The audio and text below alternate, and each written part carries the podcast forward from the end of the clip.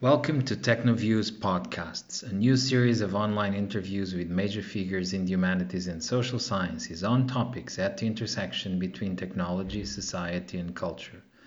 My name is Gonçalo Santos. I'm an assistant professor of anthropology at the University of Hong Kong. The subject of today's podcast is China's environmental crisis. Our guest today is Professor Stevan Harrell, a major figure in China's environmental studies. Hi, Steve. Welcome to TechnoViews. Good morning, Gonçalo. I'm glad to be here. Let me introduce you before we start. Okay. Stevan Harrell is Professor Emeritus of Anthropology at the University of Washington. Steve is one of the most well known anthropologists of China. He has been doing empirical research in China and Taiwan for more than four decades. He has published many books, and his research interests are broad, including family, kinship, fertility, aging, and gender, as well as religion and ethnicity. In the late 80s and 90s, Steve started doing fieldwork with ethnic minority communities in Sichuan province. Work in Liangshan, Sichuan led Steve to develop a strong interest in environmental sustainability and community development.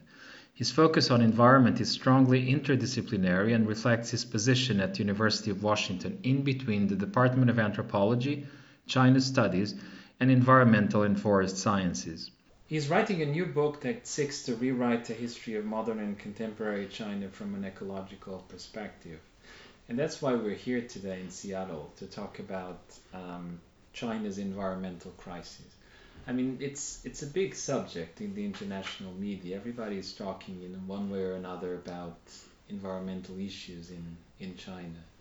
I mean, the most images that we get uh, in, on, on television are mostly images of industrial pollution. I mean, in large part, of course, because China has been going through a large scale process of industrialization in the right. last few decades. Um, but of course, um, this, uh, this industrial pollution is not the only thing uh, about the current environmental crisis. This crisis has historical roots, and I know that you've been writing a little bit about those historical roots. Could you tell us a little bit about about that, Steve? Yeah, quite a bit. I, have gone back basically to the beginning of the Qing dynasty in the mid 1600s. In the mid 1600s. And so, what did you find? Well, I think this is a time when China entered a period of really accelerated growth. There obviously were a lot of environmental changes in old civilization, an intensive agricultural civilization. And so, for example, we know that lots of species disappeared that were known all over China two or three thousand years ago. Elephants. Well, elephants and agriculture don't mix very well. Tigers and deforestation don't mix very well. So these are old things. But the 1600s are the really the beginning of a intensive population explosion, which sets in motion this in the environmental degradation. So how does it connect? You know, population growth, environmental degradation. You know, wh- what are the linkages? What kinds of changes took place to allow that population growth in the 1600s onwards? Well, I think to allow it to grow, there were two things.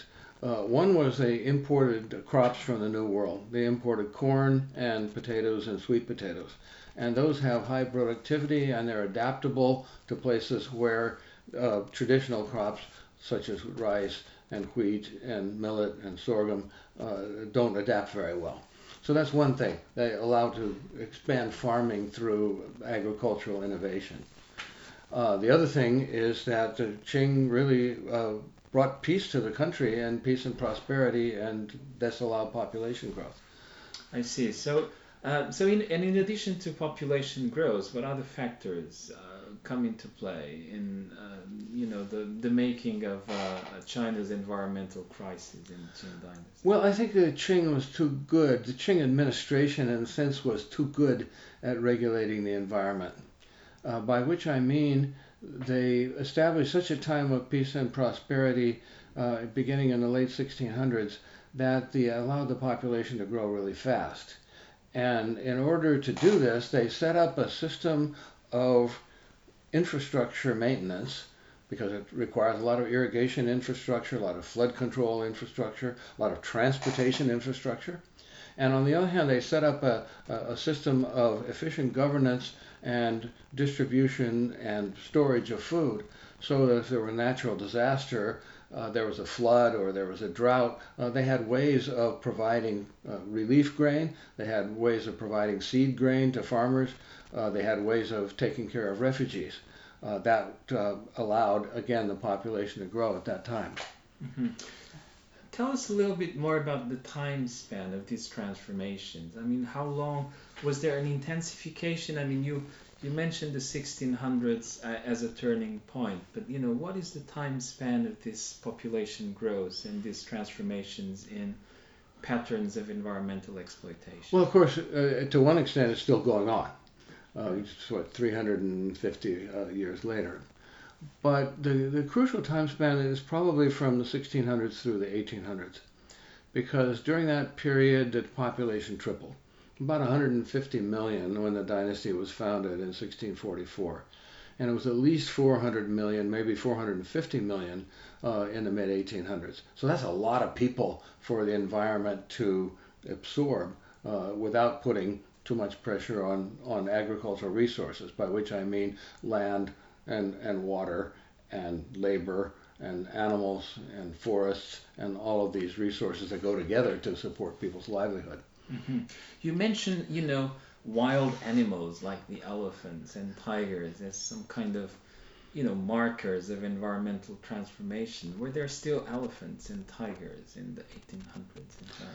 There, were, there are still wild elephants in China, in a tiny part of the very southern part of Yunnan in the southwest. Uh, there's still a few tigers, not very many, and most of those are in the north. But the there's a very interesting recorded history in the Qing Dynasty because um, there's a progression that goes on in any particular place with regard to tigers. First, there's no attacks uh, on on people. The tigers are in the forest. The forest is vast, and uh, people and tigers don't have any encounters. Then there's a period at which uh, there are all sorts of man, so-called man-eating tigers. They come and they attack people. And this is the period in which the people are expanding agriculture. They're cutting down the forest. They're logging. They're building roads. And the tigers are feeling more and more constricted uh, in their habitat, and they attack humans. And then there's a period uh, when there's no more attacks uh, because there are no more tigers. And so this has been used, uh, Bob Marks, an environmental historian, as a kind of an index of how much of the environment is being intensively used by humans and how little or shrinking amount is sort of there as an ecological reserve that, that produces clean water and wood and forest resources and prevents erosion and so forth. Mm-hmm. What was the extent of environmental degradation during the Qing dynasty? I mean, you've talked about, uh, you know, you used metaphors of intensification. Uh, you used, uh, you talked about population growth. You've talked about reduction of, you know, biodiversity using wild animals like the elephant and tiger as indicators. But what was the extent of environmental degradation? Did it um, affect economic sustainability, for example? Eventually it did. I mean, that's two questions, right? Yeah. The first is the, the extent is probably best measured by the uh, degree of deforestation. The best estimates is about a quarter of the area of China was f- covered by forests in, uh, in the 1600s. And it's down to between 10 and 15 percent in the early 1900s, and may have even gone lower uh, after that. So about half the forest in China uh, was converted to agricultural land. But of course, when you convert forest to agricultural land, it doesn't stay necessarily as agricultural land, particularly if it's in the mountains, because the, the soil can erode. The, the eroded soil is no good for farming, uh, and you be, get a kind of a kind of a wasteland. And then the soil that comes down and goes into the rivers. Sometimes the rivers change course because there's so much silt. Can't get boats up there anymore. Um, in terms of the geographic extent, it's practically everywhere. But there are places, for example, well endowed places in South China uh, that didn't experience as much degradation or as much mm-hmm. deforestation. In North China, it was almost complete. In the early 19th century, uh, early 20th century, provinces of Hebei, Shandong, and Henan in the heart of the North China agricultural area, they have as as little as two percent of the land is covered by forests. I see. Yes. And what about economic sustainability? I mean, one of the one of the major factors, I suppose, in the drive to expand uh, of the you know the Qing dynasty government is, of course, this moral economy of provision, provi- to, to provide food for the people, right? So, to what extent did environmental degradation affect this capacity to provide food for the people? Oh, it affected it a lot. Uh, for example, there are a lot of places where irrigation systems can no longer be maintained with the level of agricul- with the level of agricultural expansion. And in the area of the central plain, it's called the Jianghan Plain, which is now in, in Hubei province, around the big city of Wuhan, uh, Wuhan and, and upriver from there. Uh, there are areas where uh, agriculture was no longer sustainable because they couldn't control the floods and couldn't control the floods, and so they converted from agriculture to fish ponds uh, which of course can provide protein, but they don't really provide the calories necessary for the population. Mm-hmm. Well, that surely must have posed a predicament to the Chinese government, and at the moment in which you know, uh, new political forces were emerging, new players, Western uh, imperial powers as well, were present in China towards the late 19th century, uh, in, you know, more strongly. Uh, and how was that predicament resolved? I mean, which ways did Chinese political reformers found to develop new ways of providing food for the people? Um, That's a really interesting question because in the, in the early 20th century, they political reformers of all stripes, both more conventional conservative and and the radical communists, began putting a kind of faith in science and technology often science and technology that they saw as imported from the scientific, quote, scientifically advanced Western countries. And so they looked toward engineering, and of course, China has a long tradition of environmental engineering, but they looked toward quantitative science and engineering as a way of being able to intensify production uh, by building more infrastructure, by uh, introducing a, a higher yielding varieties of crops, eventually, not until the PRC, uh, introducing chemical fertilizer, and always looking toward these kind of these kind of scientific solutions of intensification, without necessarily taking into ex- into consideration the idea that the environment has sets its own limits for itself, and mm. that human ingenuity is not necessarily capable of overcoming the limits that are naturally there in the environment.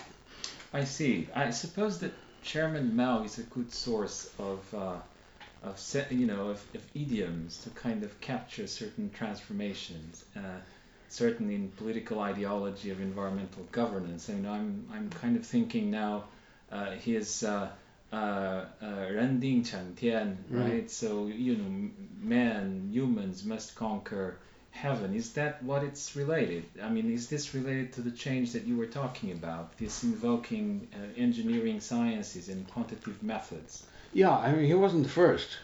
You know, there, there's a, um, a, a plaque on the coast of Taiwan, which of course was never ruled by the communists. It has that slogan, Rending Shengtian, where they built some kind of coastal infrastructure uh, seawall. Um, but uh, I think that the, the communists, uh, with their particular Marxist philosophy of development, and I want to make it clear that the Marxists, from the beginning, uh, were interested in development. I think there's this mistaken impression that it's kind of a trope that you get in the press that, well, they were interested in revolution until Deng Xiaoping's reforms and then they were interested in development. No, no, no. They were interested in revolution as a means of development, both social development, but also economic and physical uh, development. That's one of the big reasons why revolution. And they tended to turn toward a kind of idea that the key to prosperity is the organization of labor, um, organization of human labor. You're going to reorganize it. Labor will no longer serve landlords or serve exploiting classes or serve capitalists, but it will serve the people. And in, in this kind of context, they don't seem to really recognize, again, the idea that there are limits that the environment itself sets on exactly what humans can do to it. Mm-hmm.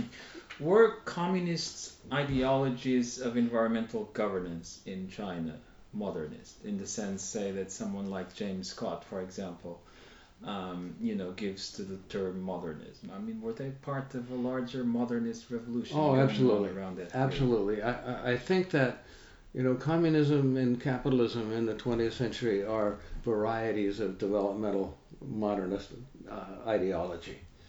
And if you can re-engineer society, which of course what the communists are trying to do, revolution, in order to make it more stable, in order to make it more just, uh, in order to make it more prosperous, if you, you can also re-engineer the natural environment in the same way. There's a quote from Chairman Mao uh, that uh, he gave sometime in the early 1940s, saying that it's, it's, the same way that we use social science, by which he meant Marxism, Leninism, uh, to to um, reform society. We also use natural science to reform the environment. Mm-hmm. And so when the communists took power, uh, they were very much um, almost worshippers of natural science, quantitative science, and applying this kind of science to increasing production and also to stabilizing the environment because they, along with everybody else, realized that the environment was, was necessarily in bad shape. Are there any good studies of the impact of these new modernist ideologies on well, of course, environmental? Judy, Judy Shapiro's book, uh, Mao's War Against Nature, has become a kind of a classic uh, it's interesting that when she first uh, wrote that book, she gave some talks in various places about the book, and there was a lot of resistance from Marxist environmental historians who had basically developed their whole discipline along the lines of what ruins the environment is capitalist greed and the pursuit of profit. And so socialists you know, had an alternative.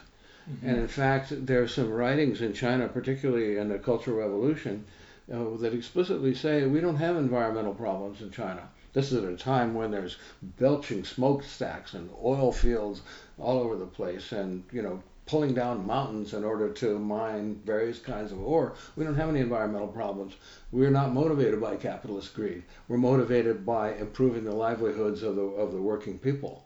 And it's such a uh, such a condition, environmental exploitation or environmental degradation is, is impossible.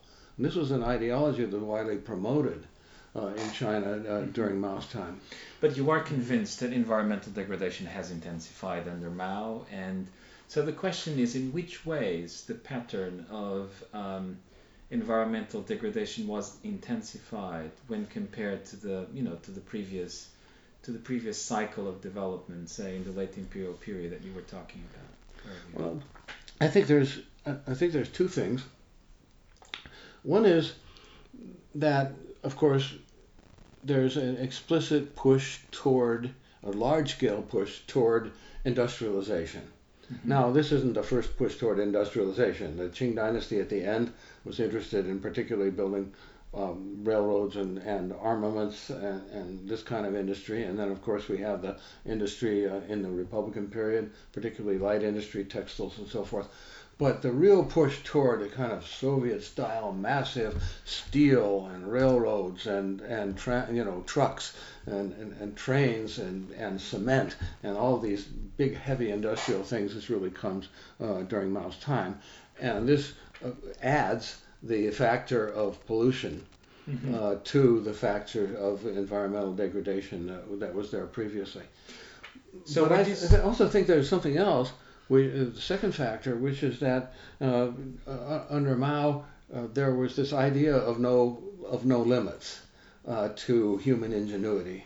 Mm-hmm. In fact, in the Great Leap Forward, 1958, there's a very famous slogan, um, "Ren Ren do da dan, di do da chan," that is to say, as big as the courage of the humanity is, uh, that so big will be the produce of the earth.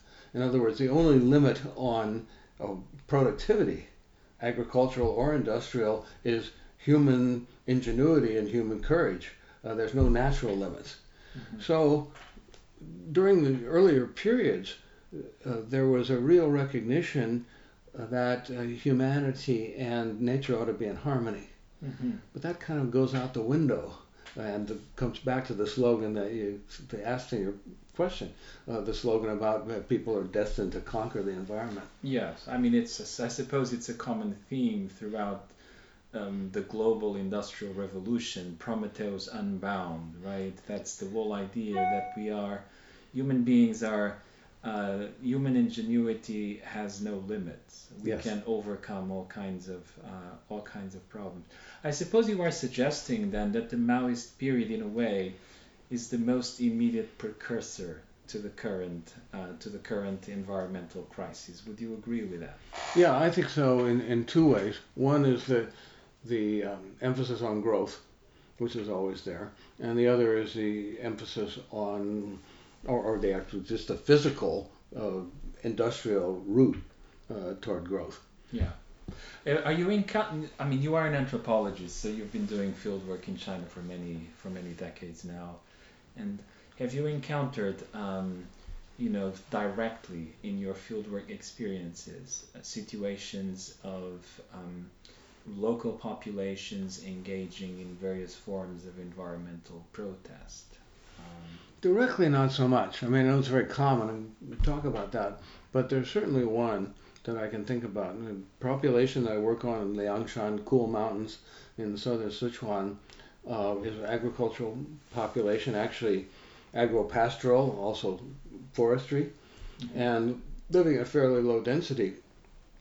But there was a scheme to build a dam uh, in one of the valleys in order to provide water for nearby towns and the people in the village actually got out and, and blocked the bulldozers that were taking the um, rocks, uh, the rock fill that was being used for the dam because it was hurting their agricultural lands. So w- what time period are you talking about now? This was about 2013 14. Is there any evidence of environmental protest in China in the Maoist period? No, uh, not that I know of. I mean, earlier than um, you know the reform period. And, and, and, and if not, why? I mean, I suppose it's an it may seem a naive question, but I think it's an interesting question to ask. I mean, what? well, I think one thing was it, it was a, in many ways a repressive regime, mm-hmm. and in other words, uh, you know, you protested. It was great danger to protest. But I also think at the same time that they, at least until the Cultural Revolution, that uh, the communists instilled in people a kind of spirit of sacrifice. And this idea that we sacrifice ourselves for the country. And a lot of people who, in areas that were infected, for example, with environmental diseases, uh, places that were, for example, mining or very dirty smeltering industries and so forth, and lung diseases and, and so forth. Uh, we hear about cancer villages. A lot of these cancer villages uh, go back to that period and uh, people were expected to suck it up. Uh, Brendan Barrett, uh, and if you make a sacrifice for the revolution, that's glorious. And so, uh, both a kind of a faith in where things were going, at least until the Cultural Revolution, and also a, the real danger and lack of tolerance of protest. Uh, both of the things put together. Of course, what it may be is that we just don't know enough yet. Mm-hmm. And if we did enough oral histories in enough places, uh, mm-hmm. uh, then we might be able to find some. Well, some people also talk about uh, uh, um, some kind of uh, mind shift whereby, y- you know, uh, only under certain conditions there emerges something we could call environmental awareness, so to speak. So, so in a way, we could say the argument could be made that perhaps during the during the reform period, China's society has been going through some kind of process of environmentalization, you know, whereby the theme of uh, the environment and the environment as a trope becomes a uh, routine of everyday life. Uh, and this can be seen, for example, in situations of conflict, yeah. right? Uh, whereby formal conflict, I mean, whereby you know people in one way or another get organized and um, you know formalize mechanisms of protest and in some cases petition. What are the current patterns of environmental protest in rural China? Well, I think almost entirely in terms of protest, it's almost entirely spontaneous and it's almost entirely in reaction to um, visible or palpable pollution of the air or water or soil, uh, and to disease outbreaks uh, of diseases that seem to be connected to uh, environmental pollution, whether it's air pollution or whether it's, um, for example, lung disease from working in the mines or from uh, chemical discharges which affect the water supply, either the agricultural or the household water supply. And there seem to be spontaneous protests. Uh, uh, people get fed up mm-hmm. Uh, and they try all sorts of things. They try sending petitions uh, to the local government office. Every county office, every county in China has a petitions office. And you can take petitions or you can show up at the door and you can show up with a complaint. Uh, so a lot of local, uh, uh, just very spontaneous protests of, of, that sort. But there's also more direct action. Uh, a factory uh, where uh, which had polluted the water supply, well then people would block the factory. Folks that I knew blocked the bulldozers that were taking away the taking away their important land and demanded compensation for it. So that's one aspect of the pattern. The other aspect of the pattern is that they almost always well, one, one more thing is that the, the regime seems to be tolerant of these protests as long as they stay local. Um, and uh, they're directed at specific grievances, whether they're medical or, or otherwise. Uh, the other pattern is that almost always settled by compensation. They're settled by monetary compensation. It's much more common for a villager to be awarded a certain amount of money in compensation for a, a pollution than it is to actually get the pollution stopped. Mm-hmm. So people are bought off. And uh, local governments are very willing to buy people off because higher level governments uh, partly rate the performance of local officials on their ability to prevent disturbances, protests, or to, to solve them uh, when they come about. Is society strong enough to circumvent state constraints when it comes to environmental protests? No it's strong enough to gain some kinds of compensation and is sometimes strong enough to gain attention to the problem at hand. To stop the pollution is easier, of course, than actually cleaning up cleaning up pollution that's already there. But I don't think it's strong enough to stop state policy. At the same time, of course, the state is being environmentalized, to use your word, yeah. and this is something we can we can talk about too. So could you tell us a little bit more about that? How is the state being environmentalized? Well, they've given up the silly idea that uh, you know socialism doesn't pollute the environment. Mm-hmm. They know absolutely that they have got many very polluted uh, cities uh, in terms of the air. Got polluted rivers, lakes. Uh, many lakes are turning green with this blue-green algae, and it kind of looks like kind of green paint. If you go to Dianchi, the uh, lake right next to the city of Kunming, uh, all around the shore areas is green. Um, I was there a couple summers ago. Uh, I haven't been to Lake Tai recently, which is outside Wuxi, just inland from Shanghai, but same thing. you see pictures I remember visiting Lake Tai in 1985, and it was full of it was bright blue, and it was full of these old fishing boats with the brown sails, and they were catching stuff. And now it's just uh, you know one mass of uh, of blue green algae, uh, and so that these things are obvious and they affect the legitimacy of the government. a lot of people are, are turning their just ordinary people, both rural people directly affected by some of these, but urban people are also affected by fears of food security, fears of dirty water, and then air pollution that they're breathing. You, you see these pictures of people going around with these surgical masks. And uh, so the government realized it's got to do something just in order to maintain its political legitimacy. But there's another thing, which is the government is, um, those people are actually concerned about the environment right? We don't want to look at them as a, just because they're a communist party and they do a lot of things. We don't want to look at them as absolute cynics. right? Mm-hmm. They're not only concerned with staying in power; they really do believe that they should be able to bring a bring a better life to people. Mm-hmm. And part of a better life is not to have to breathe the dirty air and eat pesticide-laced food and, and drink contaminated water. So. And um, what kinds of institutional frameworks the government is setting up to kind of counter, reverse, perhaps attenuate the negative effects of environmental degradation? Well, it's actually been gradually building since the 1990s. Uh, there have been environmental protection bureaus. They're very, very small, and a county might have one or two people back in the 80s, but they're growing and growing. And the State Environmental Protection Administration unified uh, these things uh, in the late 1990s. And in, in uh, last uh, eight years, I think it's been uh, elevated to a ministry status.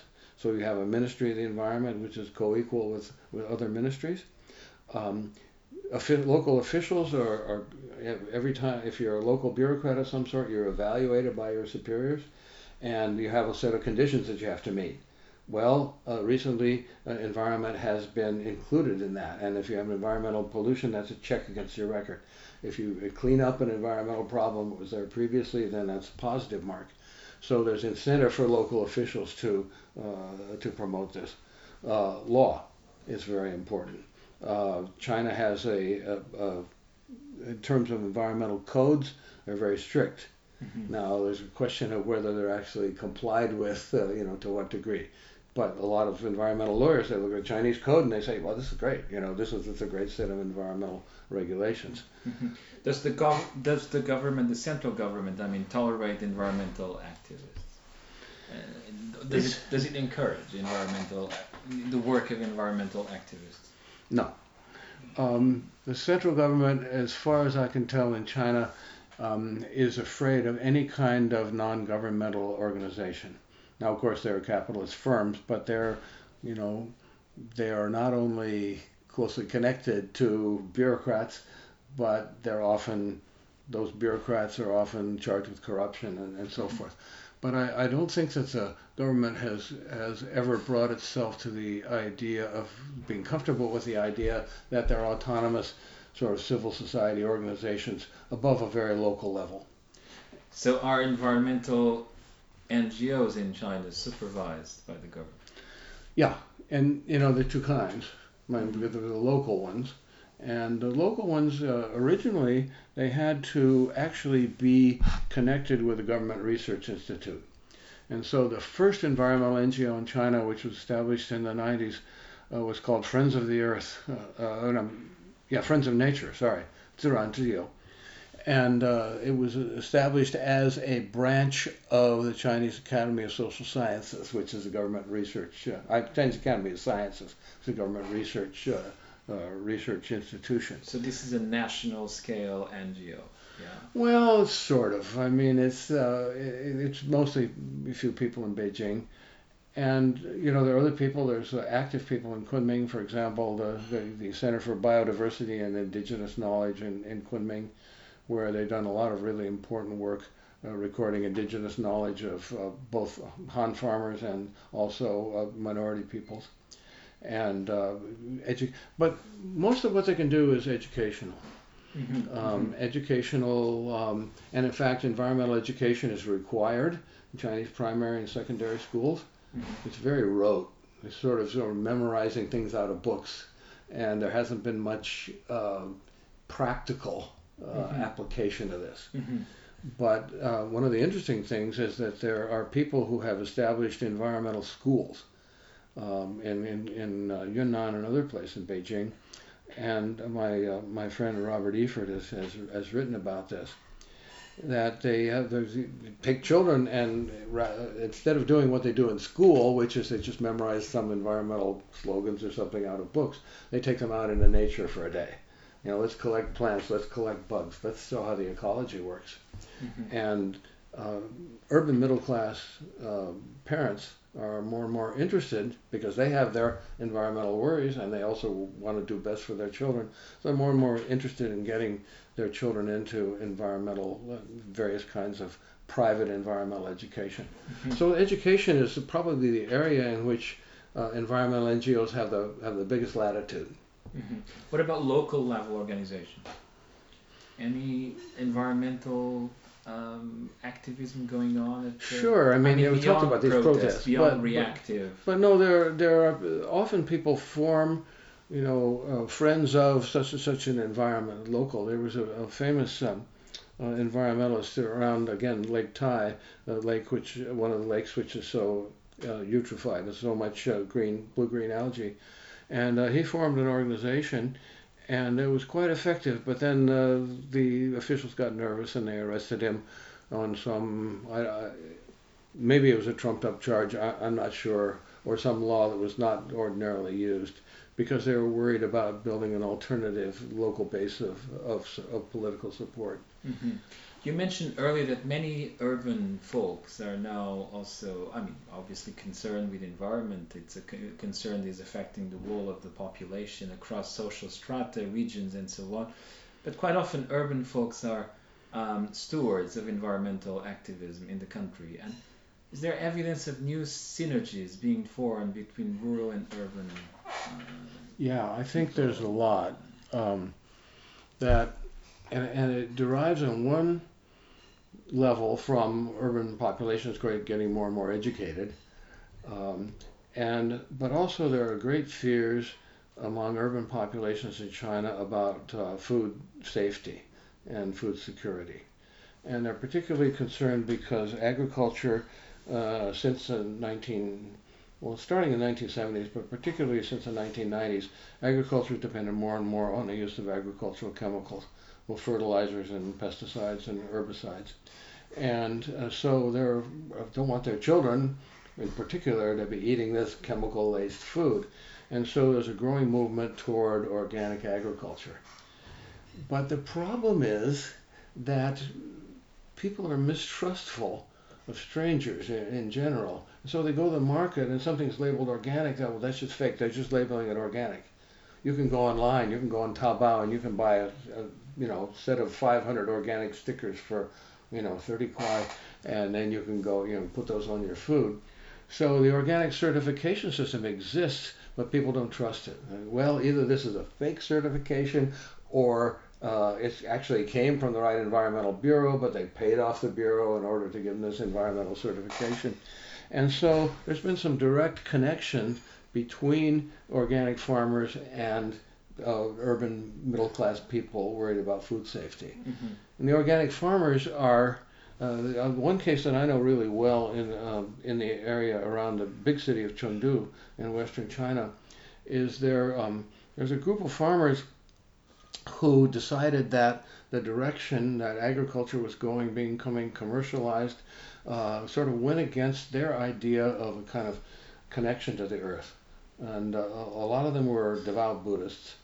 And so they started organic farming. They didn't bother to go get state certification. Uh, Buddhists, they became vegetarians. And then they started inviting urban people to come out to their farm. Uh, and, and, they started CSA, community supported agriculture, where you subscribe. And then every week they make deliveries and they bring you a basket of organic stuff. But very interestingly, they you can't just sign up. You got to go there, and you got to spend a day at the farm watching how they do it, and you have a mm-hmm. vegetarian meal with them, mm-hmm. and then you can sign up for this CSA. And that actually got hooked up with a local environmental organization called Chengdu Urban Rivers Association, C-U-R-A, Cura in English. Mm-hmm. And it was started by a coalition of local environmental activists and environmental studies scientists from Sichuan University and, and uh, Sichuan Agricultural University.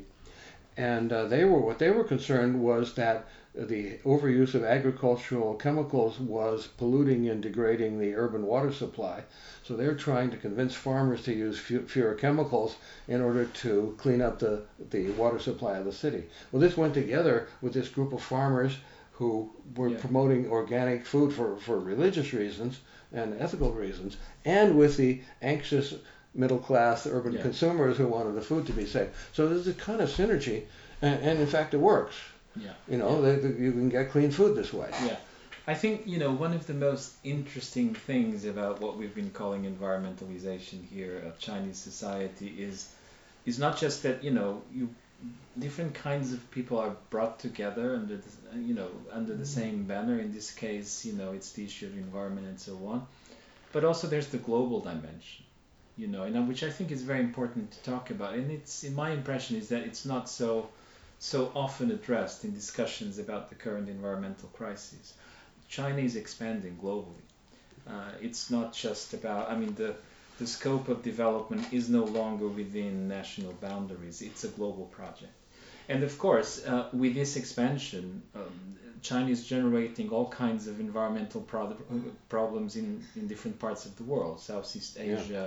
Uh, you know, Africa, and so yeah, on. Yeah, Russia. Russia. Mm-hmm. Is there awareness in China of this of these kinds of issues? Um, is there awareness that you know environmental activists in China are addressing the environmental uh, you know problems from a global uh, perspective and developing global connections in the process? Well, I think that uh, that's that may be just beginning, but I, I don't think it's particularly well hooked up hooked together yet. By which I mean uh, global environmental NGOs, particularly conservation NGOs been active in China since the 1990s or even earlier. The, the World, Worldwide Fund for Nature, used to be called World Wildlife Fund, uh, was of course they have a panda as their symbol, and and uh, they did a lot of environmental work together with environmental scientists in Sichuan on uh, preserving panda habitat and uh, and breeding and and uh, sort of endangered species work, and they have other as so many of these world uh, environmental organizations have, there's these iconic animals, the giant panda, the golden monkey, the Tibetan antelope, um, mm-hmm. and, and, so forth uh, in China. Um, and uh, it's also the Nature Conservancy uh, and Conservation International have also been very active in working together with local officials and scientists to try to preserve habitat uh, for uh, for various species that. Mm-hmm that are uh, of worldwide interest. So that's a, that's an important connection, and of course the the international NGOs uh, in China. What what this does is it seems to um, because the Chinese regime and I think most of the populace of China is very concerned with being respected internationally. Mm-hmm. They still mm-hmm. feel that Europeans and particularly Americans look down on them and Japanese. And so one of the things that when you read what we started out this interview with, you know, the idea that China's environmental crisis, and you know, the New York Times has all these things about, you know, you can't breathe the air, and, and uh, wherever it is, you can't breathe the air today, and uh, so um, this is a way of China getting uh, international respect uh, for its efforts. The other way, of course, is by joining all these uh, various international forums. They began at the Rio um, Environmental Summit in 1992 and uh, and they played a big part in the Paris 2015 Paris uh, uh, Accords on on stopping global warming. So the Chinese government still feels it doesn't have the respect uh, around the world in any way that it really ought to have. And one of the ways they can do this is by engaging in international cooperation. Mm-hmm, mm-hmm. But at the same time, if you come back to what you said about China exporting its environmental danger, I, I, I I'm not personally familiar with a lot of the critique of this uh, within China, although certainly you see it outside. Mm-hmm. You know, the forests, uh, China's forest has increased. I talked about you know, the level was only about 8 to 11 percent of the, of the country was forested in 1958. Now it's 21 percent, mm-hmm. and there's a big reforestation effort. Well, one of the reasons they can do this is because they can import logs from Siberia. They can import uh, hardwoods from Southeast Asia, even from Africa, mm-hmm. even places like Gabon, uh, which is on the west coast of Africa. They're they're getting hardwood uh, hardwood logs from there. So um, they're and and they're also beginning to export some of their industrial pollution uh, to poorer countries. Although I think it's still true that uh, wealthier countries are exporting more of industrial pollution to China mm-hmm. than China is, is exporting. But as it cleans up its environment, it will take a lot of its environmentally dirty activities, whether it's you know massive deforestation or whether it's uh, polluting industries, and they will do them elsewhere. Not to speak of the fact that they're looking for resources uh, all over the world. They're looking for oil. They're looking for for minerals. Uh, they're even looking for farmland Uh, mm-hmm, and of course, mm-hmm. they're importing enormous amounts of soybeans from Brazil and increasingly from Argentina uh, to feed their growing pig population as the Chinese diet contains more and more meat. So there are all there are all of these problems. Yeah. I, am not aware of the internal critique, which is not to say it doesn't exist. I haven't got to that part of my book yet. So. Mm-hmm, mm-hmm. Okay, Steve, I think we're running uh, out of time, but I still have a question. I mean, it's sort of directly related to what we've been talking about, and you know, which is that there's like an increasing sense, I think, in the international community. I mean, especially within the, the, the scientific community that you know environmental degradation is causing climate change in one way or another. I mean, even Donald Trump has admitted it yeah, uh, right. recently. Um, but um, and and this has led many of us to start talking about uh, a new geolo- geological age. I mean, the Anthropocene, yeah. right? The age of of humans, which is meant to you know to refer to the fact that you know somehow humanity and its uh, uh, human activities in the yeah. last, uh, especially I suppose in the last 200 years of the Industrial Revolution, has been significant enough to alter, um, you know, environmental environmental processes yeah. And accelerate degradation. So I suppose the question I want to ask is, uh, has the has the this paradigm shift of the Anthropocene? I mean, in some countries, people are trying to uh, to introduce the Anthropocene in, in high school curriculum, for example. Yeah. To kind of change the mindset of the younger generations. Uh, is there evidence that the paradigm shift involved in these discussions around the Anthropocene, you know, is affecting China's studies? Uh, you know, are China studies people talking about the Anthropocene at all? Uh, There's a few. Yeah, there's a few, and I uh, I'm connected with a group that has held a couple of workshops. Had one in Berlin, had had one in Beijing, and maybe having one in Berkeley next year. If it's in Berkeley, I might even go close by. And um, to, to to think about uh, this question in regard to the fact of the impact that uh, the impact that, that China's economic growth has had on the world environment both, of course, in terms of the exporting of uh, environmental neg- negativity, as I talked about, but also in terms of their contribution to climate change, which is now the greatest of any nation, although it's still only about half per capita. It's still only about half the contribution to climate change of the of uh, North America. Mm-hmm. Uh, it was it was a quarter, you know, 10 years ago. So it's so it's it's growing, and ours is going down just a little bit, but um, so. Uh, I, I think that this is a beginning. I haven't seen it mainstream in Chinese studies. Uh-huh. I think as a people who live in China, uh, who are interested in this kind of thing, and who are literate in, in, in Chinese and literate in Chinese culture, are beginning to talk about this, uh, both locally and, and worldwide.